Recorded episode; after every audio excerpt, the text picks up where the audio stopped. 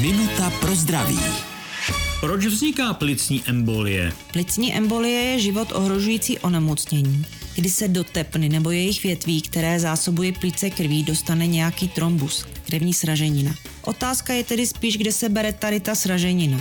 Nejčastěji v hlubokém žilním systému a riziko, že se tu sraženina udělá, stoupá při obenzení hybnosti, tedy třeba po úrazech, po operacích a další rizikové faktory, kde je zpomaleno proudění krve i těhotenství, obezita nebo dlouhé cestování. Proto se doporučuje udělat si občas pauzu, projít se, protáhnout. A i když jsme upoutáni na lůžko, tak jsou vhodné cviky alespoň v leže. Minutu pro zdraví pro vás připravila doktorka Irena Zimenová.